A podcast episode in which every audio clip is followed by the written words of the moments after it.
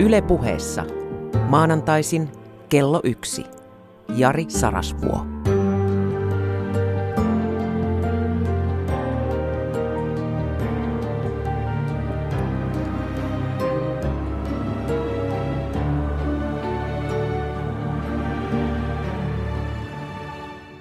Kuule ystävä, pidetäänkö pistarit? Yllätyskoe. Pidetään. Kenties muistat viime viikolta, mihin se ylenpalttinen hauraus sitten ihmisen elämässä johtaa. Se johtaa tämmöiseen monialaiseen neuroosiin, psyyken haittaohjelmaan, joka tekee ihmissuhteista ja arjesta ja erilaisista pyrkimyksistä turhan tuskasia. Tarvitaan vastalääkettä. Rakkaus ja työ torjuvat neuroosia. Tän on moni viisas sanonut. Ja jos sallitte, kohotan itseni heidän joukkoonsa. Kyllä, rakkaus ja työ torjuvat neuroosia, mutta lisätään siihen yksi leikki. Katso, kun tämä maailma uhkaa meitä jatkuvalla vieraantumisella. Mä oon tämän sanonut jo liian monta kertaa, mä sanon sen taas. Kuten äiti Teresa niin kaunopuheisesti ilmaisi, tämän ajan spitaali eli lepra on vieraantuneisuus. Ja vieraantuneisuuden vastalääkettä on leikki. Se, että pystyisi tekemään työtään ja rakastamaan ilman, että leikki katoaa, ilman, että se muuttuu hapettomaksi ja tärkeileväksi ja pakottavaksi kontrolloivaksi. On kaksi teemaa, josta itse haluaisin kehrata puhua rehellisemmin ja suoremmin, koska mä tiedän, että siitä olisi hyötyä, siitä olisi apua kuulijalle. Toinen näistä teemoista on raha. No onneksi siitä ei puhuta tänään kuin ihan vähän. Ja toinen aika hankala teema, kun se on niin latautunut tässä ajassa, jossa elämme, on työ. Tänään me keskitymme työhön. Tämä raha ja työ sekä erikseen että joskus harvoin onnekkaille yhdistettynä, ne on jotain sellaista, mistä mä olen 30 vuodessa oppinut jotain, koska mulla on ollut arviolta 250 000 opettajaa kasvokkain. Yli 100, yli 100 000 eri ihmistä on jättänyt itsestään kirjallisen jäljen. He ovat kertoneet, mikä on totuus heidän elämästään ja varsinkin työelämästä. Ja sitten mä oon koittanut sitä omaa havaintoaineistoani verrata siihen, mitä oikeat ajattelijat ja tutkijat ovat saaneet selville.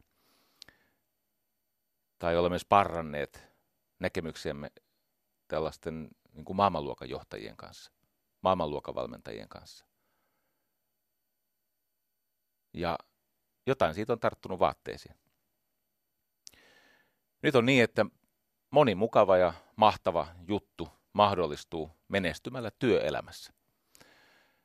Työelämä on se osa elämää, joka onnistuessaan muuttaa muuta elämää laadukkaammaksi, kohottaa sitä. Jos ajattelet vaikka näin, että haluaisitko paremman parisuhteen, siinä paketissa olisi mukana hyvää seksiä ja kaunis koti ja kenties vielä kivat lapset, sellaiset lapset, joita ei tarvitse hävetä, eikä ne kohtuuttomasti stressaa ja näivetä esimerkiksi vanhempien intimielämään. No jos haluaisit paremman parisuhteen, niin hanki hyvä ihminen itsellesi ammatti ja tee työsi hyvin. Koska se vaikuttaa pariutumiseen. Se vaikuttaa siihen, millainen henki teillä on kodissa ja miten turvassa lapset saavat kasvaa omiksi ainutlaatuisiksi itsiksiin. No se viimeinen sana meni kyllä hassusti. Ei se mitään. Edelleen. Haluaisitko kuolla myöhemmin, kitua lyhyemmin ja poistua elävien kirjoista kivuttomammin paremmin hoidettuna? Siihenkin liittyy se, että on hankkiutunut hyvään työyhteisöön ja menestynyt ihmiselle annetuissa tehtävissä. Ikävä kyllä on näin, että sosioekonominen asema vaikuttaa esimerkiksi siihen, kuinka kivulias ja sairaaloinen on se elämän loppuvaihe. Ne, joilla on onnistumista, tästä on muuten hyytävää geenitutkimusta nykyisin. Miten se työelämässä epäonnistuminen ö, vaikuttaa siis monen mekanismin kautta ihmisen esimerkiksi ö, kroonisiin sairauksiin altistumisen ö, kautta. Se on, se, se on hyytävää. Eli ihmiset, jotka onnistuu työssään, ne sairastuu, no tämä on tietenkin tämä on tämmöisiä tilastollisia asioita, että ei, ei tätä voi yksittäiseen ihmiseen tietenkään yleistää eikä väitteeksi nostaa. Mutta totta on se, että töissään onnistuneet ihmiset elää pidempään ja sitten kun lopulta kuolevat, niin kuolevat sairastettuaan lyhyemmin ja paremmin hoidettuna. Ja sitten tietenkin, jos haluaisit tehdä hyvää niille, jotka ei omin avuin siihen pysty, niin jälleen opettele ammattia, rakenna sen varaan työmarkkina-arvoa. Ihminen tarvitsee siis rakkautta, rauhaa ja leikkiä. Ja se, mitä mä tässä yritin väittää, on se, että nämä on yllättävän riippuvaisia onnistumisesta työelämässä. No nyt olemme semmoisessa pisteessä, että joku mun hauraista ystävyyssuhteista siellä natisee liitoksistaan osa teistä on vasta hiljattain hyväksynyt sellaisen ajatuksen, että mä voisin olla sun ystävä. Ja nyt puhutaan tämmöistä. Että onko nämä huonoja neuvoja tai väitteitä, kallis ystävä, kuulija. Jos tuntuu siltä, että itse ei kykene tarttumaan neuvoihin. Esimerkiksi on jokin semmoinen terveydellinen tila, joka tekee tämän lähetyksen esittämät haasteet itselle mahdottomaksi. Tai esimerkiksi on jo sen päivätyönsä tehnyt ja on levon, mahdollisimman kivuttoman ja arvokkaan levon aika. Joskus ihmiset työlääntyy siitä, että heitä muistutetaan työstä, joka jäi kesken työuran aikana. He tietää tämän. He eivät halua ehkä myöntää, mutta tietävät. Tota, en tietenkään toivo, että tämä lipeisi julmuuden puolelle tai että tämä koettaisi syyttelynä jos ihminen ei pääse töihin tai ei enää kykene töihin tai ei koskaan onnistunut siinä, mitä yritti. Työelämää muuten, meillä Suomessa on sellainen ongelma, että ihmiset pääsääntöisesti ovat hyvin tyytyväisiä työelämään näiden ilon tutkimusten mukaan. Mutta työelämään kohdistuu jatkuva parjauskampanja tutkijoiden, median ja tiettyjen ammattiryhmien niin kuin jatkuvasti esitetään vainoharsia väitteitä työelämän tosiolemuksesta, siitä miten e, julmia ja suorastaan pahantahtoisia esimerkiksi työnantajat ovat, tai miten e, työntekijät olisivat vaikkapa taidottomia tai laiskoja.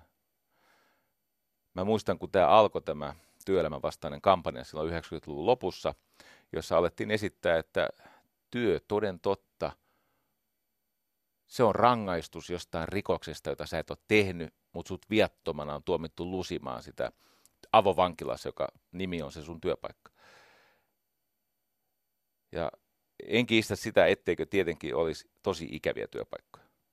Ja niitä on varsinkin julkisella sektorilla, jossa ihmisiä ohjataan niin kuin säännöillä ja hierarkioilla ja semmoisella myrkyllisellä paha oloa kierrättävällä traditiolla – niin kuin tiedetään, niin työperäiset pahoinvoinnin muodot on yleisempiä julkisella sektorilla kuin avoimella, koska avoimella se ohjausmalli on ihan toinen. Siellä kaikkea ohjaa asiakas ja silloin on pakko tai on paras tulla toimeen sen työkaverin ja jopa esimiehen kanssa.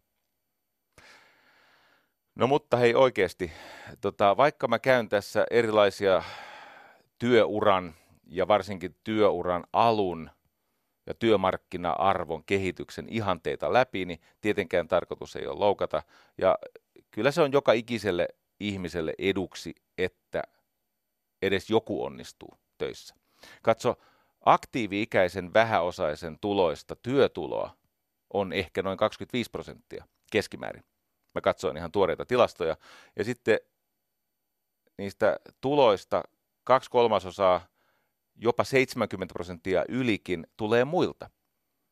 Keneltä muilta? No tietty onnekkailta.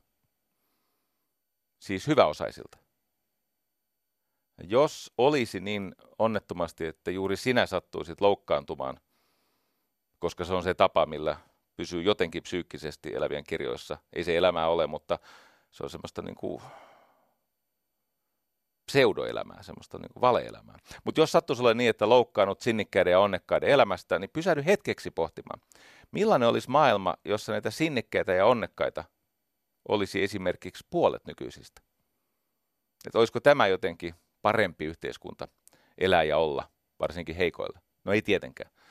Mitä enemmän on näitä sinnikkäitä ja onnekkaita, vaikka se tietenkin vähän korpea, herättää semmoisia osattomuudesta johtuvia pahantahtoisuuden ja kateuden tunteita, niin kyllä niistä on vaan iloa näistä onnekkaista. Niin kustantaa tämän jutun. Eli ystävä, anna näiden positiiviset harhansa hyvän valjastaneiden ihmisten pinnistele ja etsiä oma onneaan. jos löytävät ja kun lopulta löytävät ja saavat sen yllättävän laihan palkkionsa, niin kyllä se sataa sunkin tuokkosesi. Jos et mistä tahansa syystä on sun tuokkosen kanssa lähtenyt hänen, sinne syksyiseen marja- ja sienimetsään hänen kanssaan. Eli kannustan tämmöiseen ajatukseen, että me pystymme, kun tutkimuksetkin sen osoittavat, me pystymme ohittamaan nämä luonnolliset osattomuuden tunteet. Ja me voimme kokea, jos suostumme viljelemään tällaista raikasta siis elämää kohottavaa kiitollisuutta. Josta tulikin mieleeni pieni tutkimusmaistiainen. Käykö tämmöinen? Kaksi psykologia, Robert Emmons ja Michael McCullough, Kullog, Kellogg, ehkä. Ne teki testin, yksinkertainen testi. On olemassa semmoinen porukka, joka tutkii, että mitä tapahtuu, kun ihmiset sitä omaa ajatteluprosessiaan siirtää vaikkapa kirjoitukseksi. Se, he, he ikään kuin ilmentävät sisäisiä kokemuksiaan kirjoittamalla niitä paperille ja sitten antaa erilaisia tehtäviä tai ohjaa sitä kirjoittamista tietyllä tavalla ja sitten ne katsoo, mitä siitä seuraa heidän elämässään ja nykyisin jopa siis tekee näitä aivokuvauksia ja mittaa stressihormoneja verestä ja niin poispäin. No mutta tässä tapauksessa Robert ja Michael jakoi ihmiset kolmeen ryhmään. Ensimmäinen ryhmä kirjoittaa viikoittain viisi asiaa, joista ovat kiitollisia. Siis kokevat runsautta ja kiitollisuutta ja iloa jostain viidestä asiasta, mistä tahansa. Toinen ryhmä, he taas viisi tällaista harmittavaa asiaa. Sellaista asiaa, joka panee vihaksi. Painaa siellä repussa yölläkin yölläkin herää niihin sisäisiin oikeudenkäyntiin. Sitten niitä piti kirjoittaa. Ehkä semmoisellakin ajatuksella, että jos saa sen pahan mielen siihen paperille, niin josko se helpottaisi. Ja sitten viimeinen ryhmä oli kontrolliryhmä, he vaan kirjas viikon tapahtumia. No niitä, joita jukratutti, sillä on olemassa väkevämpi, minun mielestä paljon kuvaavampi ilmaisu, mutta mä olen saanut tässä viime viikkoina tämmöistä kaunokielisyysvalmennusta – jukrattaa. Sä voit itse kokeilla, että mitä tapahtuu sun, jos, jos rekisteröit omia tunteita. Se, että sä sanot, että nyt mua muuten alkaa vituttaa.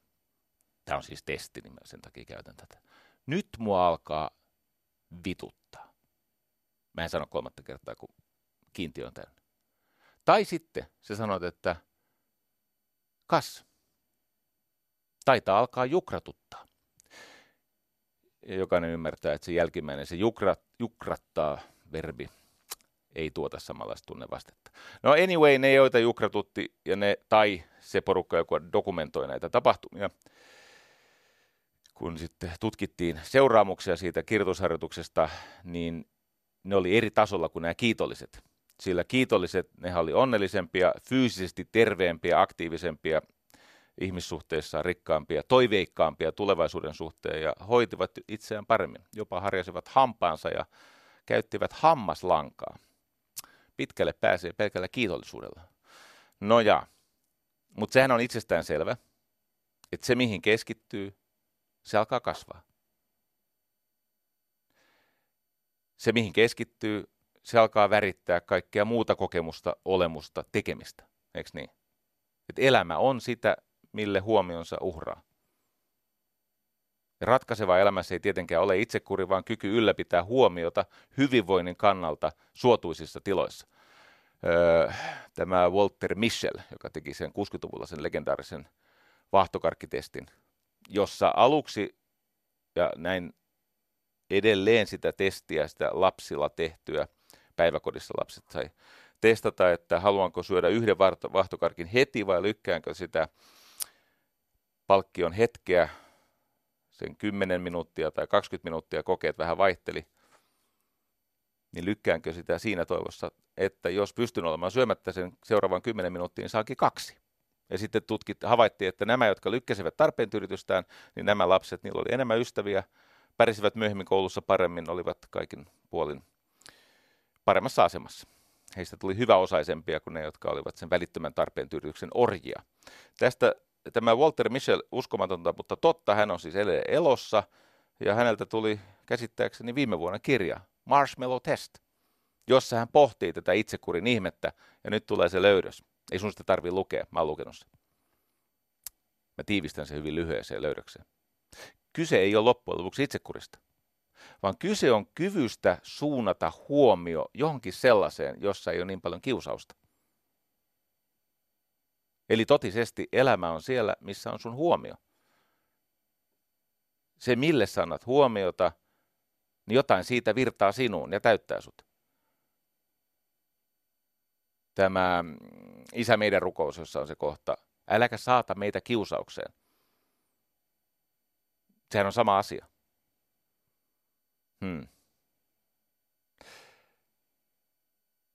Nyt mä haluan tänään pohtia aika paljon sitä, että miten sen niin semmoisen työpaikan löytäisi tai saisi, joka osoittautuisi pitkäkestoiseksi ja laajavaikutteiseksi siunaukseksi ihmisen elämässä.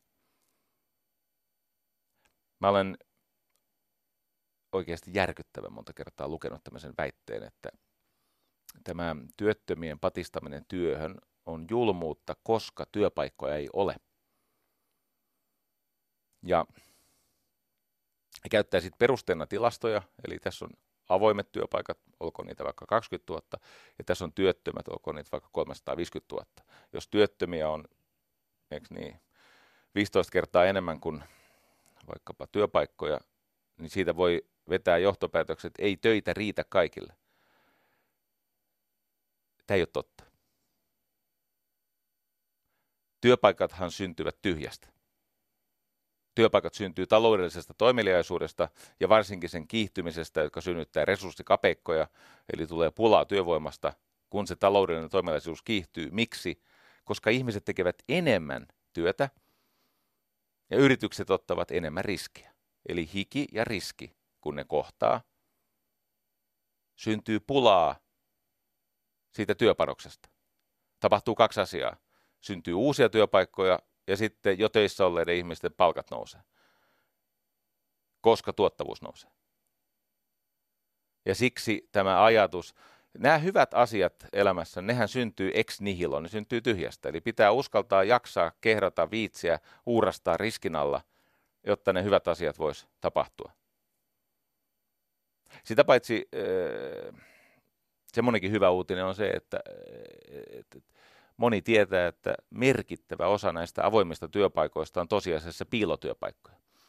Eli työnantajat eivät julkisesti hae, mutta etsivät silti työntekijää kaiken aikaa. Ja töitä syntyy aina, kun tarjotaan ostajille enemmän arvoa kuin mitä siitä itse pyytää hintaa. Tämä on yksinkertaista. Jos pystyy tuottamaan työn ostajalle, sitä kutsutaan vähän hassusti työnantajaksi, mutta se on siis joku, joka ostaa työt jossakin muodossa, joko työsuhteen muodossa tai joltain vaikkapa alihankkijalta tämmöisenä sovittuna työsuoritteena tai työvaiheena tai sitten ostaa freelancereilta tai ostaa vuokratyövoimafirmalta tai sitten on niitä kamalia ostamisen muotoja, kun ne ei ostamista lainkaan, siis nämä palkattomat työharjoittelut jotka ovat orjuutta, tietyissä harvoissa tilanteissa voivat olla hyvä diili molemmille, mutta niitä käytetään varsinkin julkisella sektorilla pahuuteen. Kirjoita ylös. Palkaton työharjoittelu, joita ketjutetaan niin, että se ihminen, joka ilmaiseksi on raatanut ja tehnyt arvokasta työtä yhteiskunnan eteen, ei saakaan työpaikkaa, vaan seuraava orja ottaa hänen paikkansa. Se on pahuutta. Se ei ole ainoastaan siis systeemivika, vaan se on pahuutta. Ei semmoista pidä tehdä. Nyt kun muuten kalteva pinta keikahti aika jyrkkään kulmaan, niin jumalauta, mulla on asia. Että on niin kuin, kato kun mä oon ihan hirveän kiitollinen varhaiskasvatuksesta, päiväkodesta. Mulla on neljä lasta ja nyt mä oon jo kolmen osalta nähnyt, kun on mennyt sen varhaiskasvatus, esikoulu, sen, sen vitsi, ne on hyviä ne varhaiskasvattajat ja heitä tukeva henkilökunta. Se on ihanaa, kun mä oon nähnyt, mitä se tekee niille lapsille ja heidän ystävyyssuhteille ja harrastuksille ja, ja, ja sille, että miten turvallista on sitten siirtyä sieltä esikoulusta varsinaiseen kouluun. Ja se on siunaus, se on ehkä niin kuin parasta, mitä tämä yhteiskunta osaa kansalaisilleen tehdä. Sääli, että mulla on se jukrasanakiintiö ummessa, kun tekisi mieli sanoa niitä sanoja. Jos varhaiskasvattajista, eli päiväkotien työntekijöistä, on pula niin kuin on, maksakaa parempaa palkkaa. Mikä tässä on niin helvetin, uh, vaikeet, anteeksi. Goosefraba. Goosefraba, muistaako semmoisen? Se on tämmöistä anger managementia. Mm. Ihmetellään, miksei opiskelijat valitse sitä niin kuin koulussa, siis pääaineekseen, että ei valmistu enemmän. No, ei noilla palkoilla. No niin, palaan asiaan. Enkä palaa. Mä vaan totean, että siitä, mistä on oikeasti pula, niin siellä täytyy tapahtua näitä palkkajoustoja. Niistä pitää maksaa enemmän. Ja sitten todella hyville pitää maksaa vielä vähän enemmän kuin muille, koska se on oikein. Ahkerat ja lahjakkaat ja koko työyhteisöä kohottavat ihmiset, niin kyllä ne voi saada vähän parempaa palkkaa, vaikka eivät olisikaan johtotehtävissä. Työntekijä saa sen paikan silloin, kun hän tarjoaa työn ostajalle enemmän arvoa – ja nyt mitä se arvo olikaan. Siis ajatus on se, että enemmän arvoa kuin mitä itse kehtaa pyytää hintaa. Tai ymmärtää. Tai siis sanotaan näin, että mitä itse vaatii korvauksesta. No arvo on kaikkea sitä hyötyä, mahdollisuuksia, merkityksiä, riskittömyyttä. Nyt ei puhuta siis tämmöisistä eettisistä arvoista, vaan puhutaan arvosta vähän niin kuin tämmöisellä taloudellisen kielellä. Taloudellis-matemaattisella, teknokraattisella kielellä. Sellaista arvoa. No mikä se hinta on? No se on kaikki ne toteutuvat kulut, esimerkiksi palkka ja erilaiset tota, muut korvaukset, vaikka oma auton käyttö. Sitten siinä on riski. Se on osa sitä hintaa. Et millaisen riskin työn ostaja kokee esimerkiksi palkatessaan ihmisen työsuhteeseen. Sitten siellä on tietenkin vaihtoehtoiskuluja ja menetetty optio, joka on aina kalleen juttu. Ja hyvä ihminen kannattaa palkata, vaikka hänen hinta nousisi. Minua joskus vähän vaivaa, että ei, ei nähdä työnantajaa asiakkaana. Moni asia muuttuisi helpommaksi, jos ymmärtäisi, että ennen aikaa oli sellainen käsite kuin, mitä tarkoittaa olla palveluksessa. Olla palveluksessa. Se on niin kuin jaloa. Nyt mä oon lukenut oikein lehdistä, että esimerkiksi henkisen väkivallan muoto voi olla sellainen, että joku pyytää toista hakemaan itselleen kahvia. Nyt sattuu olemaan niin, että Petri ei ole studiossa, mutta usein on. Ja tiedätkö, ilman mitään tämmöistä valtahekumaa tai alistetun ihmisen kyyristelyä, niin tässä on käynyt useita kertoja niin, että mä oon pyytänyt Petriltä, voitko hakea ystävä kupin kahvia. Kun mun on hankala lähteä tästä luurit päässä kesken lähetyksen. Ja Petri voi sinne, hän on kokenut ihminen, hän osaa ihan pokkana hakea kahvia. Se ei alenna hänen arvoa, vaikka se ei ole hänen varsinainen työnsä. Sitten mä luin lehdestä, että jotain ihan kamalaa on tapahtunut, siis tämmöistä henkistä väkivaltaa harjoitettu, kun on pyydetty keittämään kahvia. Ei ainoastaan haeta kahvia, vaan pitää oikein keittääkin. Tai jos esimerkiksi pyytää, että joku siistis paikat, kun tulee asiakas. Olla palveluksessa. E, ennen oli semmoinen ajatus, että mulla on semmoinen omassa menneisyydessä semmoinen ihana onni, että mä olen saanut nauttia johtoryhmän yhteistyöstä semmoisen silloin, hän on, hän on liikkeenjohtaja, mutta, mutta hän oli silloin pörssiyrityksen HR-johtaja Tiina Antturi. Ja erittäin vaikeassa ongelmakeskeisessä tilanteessa, kun samaan aikaan meidän firman niin kuin sisäinen kulttuuri hajosi, ja sitten samaan aikaan ympä, ympärillä se toimintaympäristö niin ikään niin kuin luhistu, ja tietenkin siitä syntyi murheita. Me emme joutuneet irtisanomaan lainkaan niin paljon kuin pelkäsimme sen takia, että osa ihmisistä lähti vähän niin kuin kiireellä vapaaehtoisesti. Mutta sitten näissä Tiina Antturin vetämissä exit-haastatteluissa, niin Tiina aina kysyy, että miten sinua on kohdeltu ja mitä sä ajattelet ja onko johdolle terveisiä. Ja sitten yksi kaveri sanoi, että niin, että kysyt sä johdolle terveisiä. Tiina sanoi, että joo, että meillä on sellainen tapa, että nyt on hyvä hetki sanoa jotain sellaista, mitä ei ehkä arjessa ole tullut sanottua, kun on perspektiiviä, kun on lähdössä.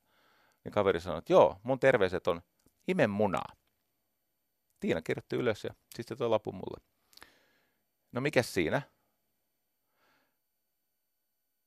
Ja sitten me juteltiin Tiinan kanssa. Ja Tiina sanoi niin, että silloin jos ei koe, että siinä palvelusuhteessa on semmoista velvoittavaa arvokkuutta, siis semmoista, että sä et esimerkiksi sano ihmiselle noin.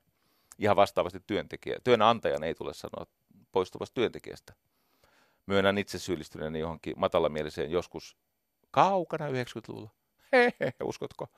No, sanotaan, että mä oon tehnyt parannuksen aika hiljattain, siis ehkä kymmenen vuotta sitten, mutta mä oon opetellut nyt ihmisiksi. Kaikki ei synny tänne kaunasieluina. Osa joutuu aikuistumaan se on hyvin, se on, sitä on vedetty polvet ruvella ja kämmenet hellinä, kontattu sitä mäkeä pimeässä, mutta pikkuhiljaa on oppinut. Eli olen syyllistynyt myös matalamielisyyteen. Se on helvetin, anteeksi, se on kovin hölmöä. Ja se, sen takia se on hölmöä, että se pilaa kaiken. Se pilaa sen oman niin kuin, moraalisen oikeutuksen jatkaa hyvää työtä muiden kanssa – sitten tämmöiset ikävät lähtiäissanat, niin ne jää ihmisten väliin leijumaan. Ja pahimmillaan, jos ihminen oikein katkera sille työnantajalle tai työntekijälle, niin siitä on siis kaiken näköisiä seuraamuksia. Työnantajat saa huonompaa väkeä jatkossa, työntekijät. Ne ongelmat seuraa heitä aina seuraavaan paikkaan ja seuraavaan paikkaan, kunnes se työtä ostava markkina tajuu, että toi ihminen on ongelma. Työnantajan asiakas. Asiakas voi olla joskus kova ja kohtuuton, pahimmillaan tämmöinen lapsiruhtinaksi taantunut otus, joka sanelee ja asettuu siihen ylempään asemaan. Eli asiakas saattaa voida keskeyttää. Tai asiakas puhuu joskus myyjälle tavalla, jolla hän ei puhuisi koskaan ihmisille, mutta hän katsoo, että se on oikeutettu. No näin ei tietenkään ole.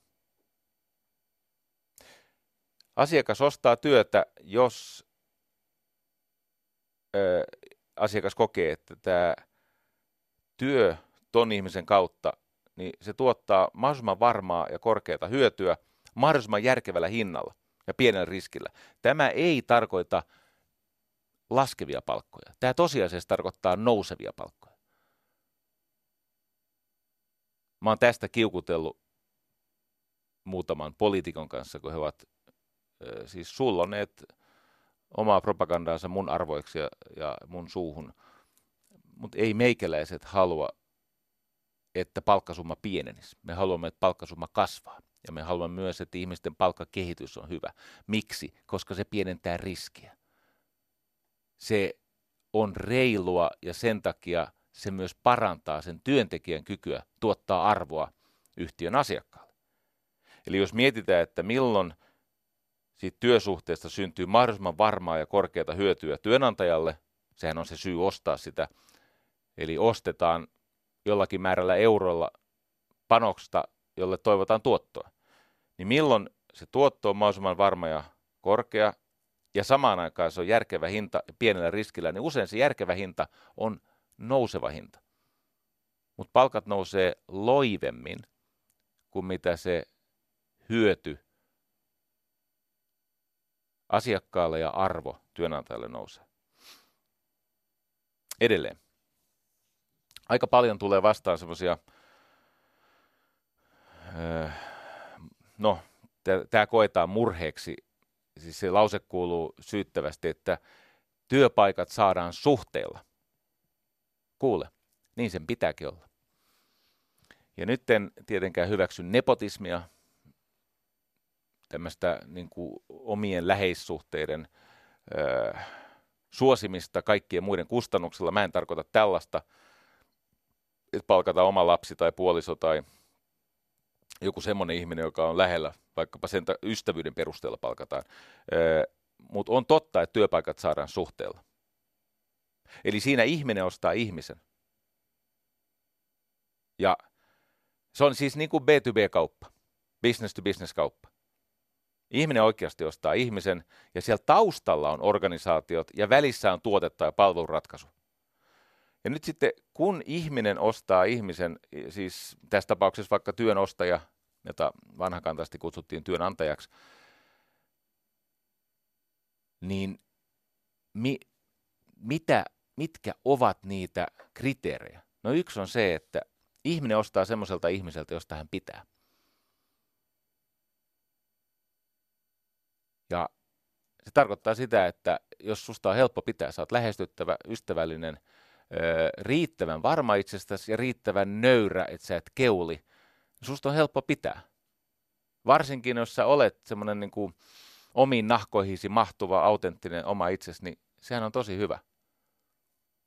Ja se johtuu siitä, että kun ihminen palkataan organisaatioon, niin se ihminen, mille tahansa tasolle hän asettuukin siellä, niin siellä pätee tämmöinen ikivanha, tämä on jo siis muinaisessa Kiinassa löydetty totuus, että, e, e, että tota, tuoreen työntekijän on mahdollista pettää esimiehiä, mutta ei koskaan alaisia. Alaiset ja vertaiset tietää hyvin nopeasti, että kuka toi on ja mikä on sen merkitys tälle työyhteisölle. Esimiehiä, niitä voi sumuttaa vähän aikaa. Eli keneltä ostetaan? Sellaisilta, joista pidetään. Me pidämme ihmisestä, jonka kanssa meillä on vahvoja yhdistäviä arvoja. Jos esimerkiksi sen työyhteisön menestys tai asiakkaan edun ensisijaisuus tai esimerkiksi tietyt moraaliarvot, että, että miten meillä kohdellaan erilaisia väestöryhmiä, niin jos meillä on vahvat yhteiset arvot, me opimme arvostamaan erilaisuutta, niin kuin tässäkin ohjelmassa on sanottu. Toinen kriteeri, me ostamme ihmiseltä, jonka me tunnemme. Meillä on, jos me ostamme vieraan ihmisen, me jättäydymme hänestä etäällä. Mutta sitten kun meillä tulee tilaisuus tuntea se ihminen, joka on tietenkin hyvän työsuhteen yksi kriteeri, että se ihminen on lopulta ihminen niin kuin toiselle, eli hänet nähdään ihmisenä eikä vain resurssina. Ja kolmas ehto on tietenkin se, että on luottamusta. Mä puhun tänään ihan vähän siitä ilmeisesti kohtuunsa kuolleesta tästä hallituksen ehdotuksesta helpottaa pienten yritysten eh, niin kuin irtisanomista vakaviin henkilöperusteisiin, tai eh, jos, jos on vakava peruste ja henkilöön liittyvä peruste irtisanoa, niin mutta mä en, en tästä ihan hirveästi vitsi saarnata paljastuu matkalla. Miksi? Okei. Okay. Tota, mä oon käynyt elämäni aikana aika paljon tämmöisissä niin sanottujen hyväosasten juhlissa. Ja musta on kiva observoida hyväosasia. Mä itse viihdyn enemmän semmoisessa porukassa, missä on erilaisia kirppuja ja täitä ja siellä on kova meininki ja ihmiset on mahdollisesti vähän takkusia ja että siellä on tämmöistä varianssia, erilaisuutta. Se viehättää mua, se elämänmaku viehättää mua johtuen siitä, kuka mä olen ja mistä mä oon niin kuin tavallaan tähän hetkeen löytänyt. Mutta tietenkin kyllä mä pärjään myöskin siellä niin kuin fiinimmän väen seassa. En aina viihdy niin hyvin, mutta pärjään. Sitten mä tykkään seurata, että mikä näitä hyväosaisia yhdistää. No ensinnäkin se, että he ovat hyvin onnekkaita työelämässä. Se ei tee heistä keskivertoa, ainakaan siis niin kuin kovin paljon parempia ihmisiä, jos lainkaan, mutta he ovat helpompia käsitellä. Se, se, se heidän niin kuin sosiaalinen elastisuus on korkeampi.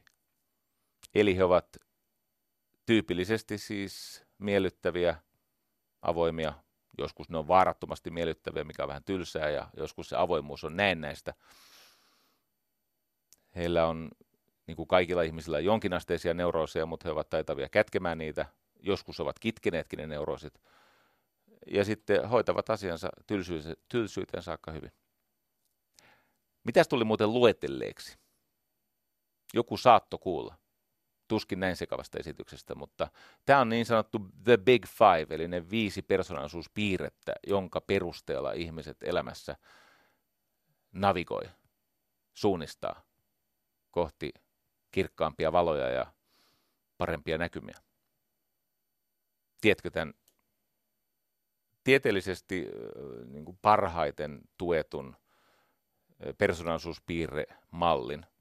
Eli on, on viisi tämmöistä persoonallisuuspiirrettä, ja sitten kun siellä tapahtuu tällaista jalostumista ja kehitystä ja kypsymistä, niin sitten se on ihmiselle hyvä. Ai mitkä ne on? Nämä on nopeasti opetettu. Jos saat päähäsi, miten kirjoitetaan englanninkielen sanan valtameri, ocean, ocean, O-C-E-A-N, ocean, niin tällä muistisäännöllä ocean, kuka tahansa oppii nopeasti nämä viisi persoonallisuuspiirrettä, se on hyvin mielenkiintoinen malli, koska se on jopa käyttökelpoinen. O, englanniksi openness, Eli ihminen on avoin erilaisille kokemuksille. Nämä on tyypillisesti hyvin avoimet ihmiset, ne on uteliaita vaikkapa taiteen suhteen tai toisten ihmisten tunteiden suhteen. Ne, ne, ne on avoimia ja, ja alttiita seikkailulle. Siellä on paljon mielikuvitusta, uteliaisuutta. Erilaisten kokemusten tällaista hajontaa. Ja sitten tietenkin sen vastakohta on se, että ihminen on aika sulkeutunut. Hän ei välttämättä esimerkiksi ole kiinnostunut abstraktioista, esimerkiksi taiteesta. Tai kokee, että hänellä ei ole kauheasti mielikuvitusta. Hän näin, ei ehkä näe vaihtoehtoja. Se on O. C. Conscientiousness, siis tunnollisuus. Nämä, jotka on tunnollisia, niin niillä on yleensä itsekuria ja ne on niin kuin, tietoisia velvollisuuksista ja niin poispäin. Ja heille on tyypillistä, että he haluavat menestyä. He, he, he haluavat niin näyttää, mitä he osaa. He reagoi aika hyvin ulkopuolisiin odotuksiin. Ne on ihmisiä, jotka on hyvin valmistautuneita, kiinnostuneita, antaa siis paljon huomiota yksityiskohdille, tarttuu tehtävään saman tien. Ja sitten conscientiousnessin vastakohta – Siis tämmöinen ei-tunnollinen ihminen, hunsvot. Joo, muistat kyllä, mistä tulee sana hunsvot. Joo, niin kuin mä. Niin väistää vastuitaan, öö, saattaa esimerkiksi kylvää tavaroitaan ja vaikkapa on, on siis tämmöinen hutilus. Sitten se E, sana oli siis ocean, E on extraversion, eli siis kuinka eh, niin kuin aktiivinen, ulospäin suuntautunut, energinen ihminen on sosiaalisissa tilanteissa. Ja sitten vastakohta on tietenkin se, että ihminen on introvertti, on varautuneempi ää, sosiaalisissa tilanteissa ja, ja niin kuin vaikuttaa matala energisemmältä, joka usein muuten ei ole totta. Se tulkitaan väärin. Että siellä saattaa olla valtavasti intohimoja ja energiaa. Se sa- joku ulkopuolinen saattaa ajatella, että on introvertti, että se on laiska ja välinpitämätön, kun oikeasti se etsii sitä iskemisen hetkeä, siis sitä kohtaa, missä se räjähtää toimintaa ja saa nopeasti aikaiseksi paljon. Koska introvertit lukee tilannetta, extrovertit yleensä siis niin kuin, mökää. Tiesitkö, että extrovertilla on joskus vaikeuksia tuntea omia tunteitaan, koska he ovat niin, niin ulkona siitä jutustaan, että Eivät he toisten tunteita välttämättä rekisteröi, mutta eivät rekisteröi omiakaan. Introvertit on tarkkoja omien tunteiden lukijoita ja sen takia on herkkiä toisten tunteille. Nämä muuten nämä piirteet ei ole välttämättä hyvä paha akselilla. Eli joskus se kombinaatio voi olla tosi hyvä, vaikka siellä on näennäisesti negatiivisia asioita. Ei, ei hiljaisuus ja pidättyväisyys vaikkapa oudossa seurassa todellakaan välttämättä ole merkki torjunnasta tai passiivis-aggressiivisuudesta tai jostain tämmöisestä. Se, se voi olla vaan sen ihmisen taipumus lukea sitä tilannetta, kunnes hän tajuu, että mikä on mielekäs rooli minulle. Ja kyllä mä huomannut, että monta kertaa nämä introvertit, niin ne ei pakene puhumisen. Ne toimittaa. Sitten tulee tärkeä työhön pääsyn suhteen agreeableness. Eli kuinka, niin, kuinka helppo sun kanssa on olla samaa mieltä. Kuinka lähestyttävä, kuinka siis tavallaan miellyttävä. Sä kiinnostunut ihmisistä, pidät sä ihmisistä, pidät sä erilaisista ihmisistä, öö, osaat sä kunnioittaa toisten tunteita, onko sun riittävästi pehmeyttä sydämessä.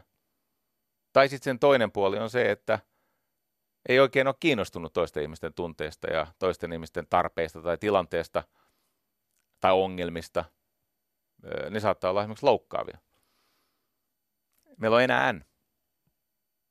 Neurotism, eli neuroottisuus.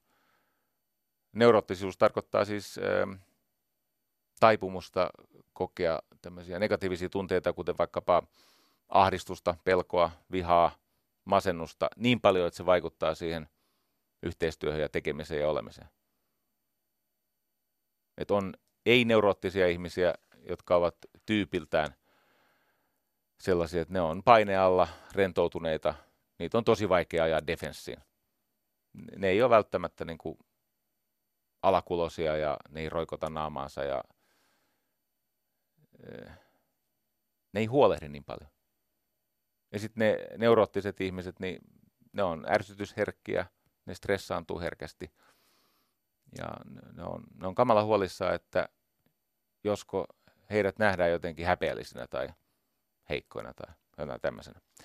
No nyt sitten, kun mä olen näitä ihmisiä opiskellut, niin mä oon huomannut, että moni semmoinen ihminen, ei, ei heidän niin kuin se ydinminä nyt niin mahtavaa. Ei, eivät he ole oikeasti toisia parempia ihmisiä, he ovat oppineet esittämään sitä.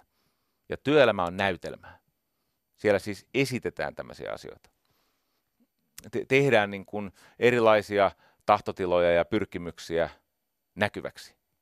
Ja siellä on työelämässä se, siellä on tämmöisiä koodeja. Ja nämä ihmiset, jotka pärjää työelämässä, on sosiaalisesti herkkejä, ne osaa tämän niin kuin avoimuuden ja tunnollisuuden riittävällä tasolla, vaikka heidän oma persoonatyyppinsä olisi oikeasti ihan erilainen. Että he on, on tämmöisiä vaikka ADHD, mutta he ovat oppineet olla tietyissä tilanteissa tarkkoja. Tai he ovat riittävän ulospäin suuntautuneet. Kato, kun on paljon semmoisia ammatteja, joissa ei enää käy se murjottaminen. Et on vaan hyvä tervehtiä ihmistä, joka yrittää tervehtiä sinua, vaikka se olisi sulle itsellesi vastenmielistä. Kato, kun töissä ollessaan ihminenhän luopuu siitä, mitä hän mieluummin tekisi vapaa-aikana ja siitä tyylistä, jolla hän mieluiten toimisi, jos ei kukaan katsoisi. Töissä ollessaan, siis kohteliaisuuteen. Jos ajattelet, mikä on kohteliaisuuden merkitys, se, että mitä on olla ihminen, kohtelias ihminen, toisen ihmisen huomioittava ihminen, niin mikä on sen merkitys, mikä on sen todellinen tarkoitus? Kohteliaisuuden ja hyvien käytöstapojen tehtävä on lieventää eriarvoisuudesta tai tilanteesta johtuvia jännitteitä. Sehän on sen tarkoitus, että sä käyttäydyt semmoisella tavalla, että ihmiset on vähän rentoutuneempia. Ja sitten kun sä osaat käytössäännöt ja sä tiedät, että toinen osaa käytössäännöt, niin vaikka teillä olisi riita keskenään. Pari viikkoa sitten näin, kun Jorma Ollilla ja Risto Siilasmaa istu samalle penkkiriville. Toki armeliaasti siihen kipitti pari ihmistä väliin, ettei nyt ihan kylkikyljessä joutunut istumaan, mutta molemmat oli kohteliaita toisille, eikö niin kätteli ja tervehti ja hymyili ja niin poispäin, mutta sisällä saattoi jonkin verran möyriä molemmilla eri syistä ja kullakin omalla tavallaan. Ja tämä, että oppii sen työelämän näytelmän, se ei tee susta epäaitoa. Kun joskus joku on sanonut, että ai jaa, pitää olla tämmöisiä rooleja. Tietenkin pitää olla rooleja. Kodissakin pitää olla rooleja, eikö niin? Siis vanhemmuus on rooli ja on eri asia olla kumppani puolisolleen ja olla rakastaja puolisolleen. Ne on kaksi eri asiaa. Se on eri rooli. Tämä työn ja elämän, koska siinä on ristiriita, jos tekee paljon työtä, niin eikö niin elämä väistää. E, e, e, elämä maksaa sen hinnan, mitä työlle uhrataan. Ja sitten on joskus sellaisia tilanteita, jossa se oma vapaa-aika muuttuu niin tärkeäksi, että ei oikein riitä sitä keskittyvää luovaa energiaa enää työelämään, niin sitten käykin niin, että ne muut siinä työyhteisössä kustantaa jonkun ihmisen hedonistisen elämäntyylin. Näitä on tämmöisiä johtajia, jotka lähinnä golfailee. Väittää sitä suhdetoiminnaksi, mutta oikeasti se on vain vapaa-aikaa työaikana. Niin, että työnantaja maksaa. No, Helena Anhava. Hän pohti tätä työn ja elämän välistä suhdetta. Elegantisti ja aika niukka sanaisesti, mutta kuvaavasti. Hän sanoi, että kirjo, siis hän on kirjoittanut tänne, että työ ja elämä, nuo kilpakosiat, kummallekaan ei pidä suostua täysin. Tämä on musta hyvä, Helena Anhava. Työ ja elämä, nuo kilpakosiat. Molemmat siis kosii sinulta, että molempi yrittää esittää, että mä olen se kaikkein tärkein. Siis molemmat on tärkeitä. Ja siellä on tämmöisiä toisiaan poissulkevia asioita. Mutta tota, ne on siis kilpakosioita, työ ja elämä. Ja sitten Helena Anhava viisana ihmisenä sanoi, että kummallekaan ei tule suostua täysin. On se aika, jolloin tehdään töitä ja sitten on se aika, jolloin tota, eletään. Työn saamisesta, työn löytämisestä, työn hakemisesta. Nyt mä kuulen paljon tätä, paitsi että työpaikat saadaan suhteilla, niin se on aivan totta. Mä kuvaan, mitä se on, on oikeasti. Ja sitten mä kuulen, että, on, että ei ole töitä. On, kun sen työn hinnoittelee oikein ja saa sen asiakkaan uskomaan paljon suurempaan arvoon kuin mitä sen arvon hankkiminen maksaa, niin kyllä se työpaikka sitten saman tien syntyy. Työnantajahan haluaa parantaa omaa asemansa, siis työn ostaja haluaa päästä eteenpäin käyttämällä rahaa. Työnantajahan on tilanteessa, jossa tämä ostaja kokee, että mahdollisuudet on rajattuja, koska meillä on enemmän rahaa kuin mitä meillä on tosiasiassa tekijöitä ja energiaa ja osaamista. Siihen on hyvä iskeä siihen väliin. Nämä ihmiset, jotka on ollut onnekkaita työelämässä, niin ne on oppinut manipuloimaan olosuhteita. Eli kun joku sanoi, että se ja se sai työpaikan tuurilla, että hänellä oli niin kuin mahtava flaksi. No jaa, on totta, elämässä on satunnaisuuksia ja tuuri on vaihteleva, eikä se kauhean, kauhean kauan kestä, se on katoavaista, mutta sitä on kaikki alla. Se pysyvä onni johtuu kyvystä hallita olosuhteita, niin kuin tietenkin mua paljon viisaammat tietää. Siis yhteiskunnassa menestyminen on enemmän tämmöinen kulttuurillinen ja, ja suorastaan rakenteellinen olosuhteista kumpuava ilmiö kuin se, mitä sä itse teet. Eikö niin? Vaikka kuinka pitäisit mua jonkun laidan edustajana, niin ei me kyllä tästä olla eri mieltä, että, että onni johtuu olosuhteista enimmäkseen. Mutta näitä olosuhteita voi luoda. On siis mahdollista raivata sinne ryteikköön puutarha vaikka vain yhden sattumalta löytyneen marjapensaan ympärille. Se olosuhde on tila, jossa sattuma saa suotuisa merkityksensä. Eli se tuuri, eli tämä mäihä, tämä chanssi, tämä flaksi, se on satunnaista ja se on vaihtelevaa ja katoavasta. Mutta onni on sitä, että sä luot olosuhteen, jossa ne vaihtelut sataa sun laariin, sun tuokkoseen. Sen verran muuten pitää olla hereillä, että sä huomaat, että milloin se tuuri, milloin se sattuma, se vaihtelu on muutettavissa tilaisuudeksi. Et tuuri muuttuu tilaisuudeksi kovalla työllä.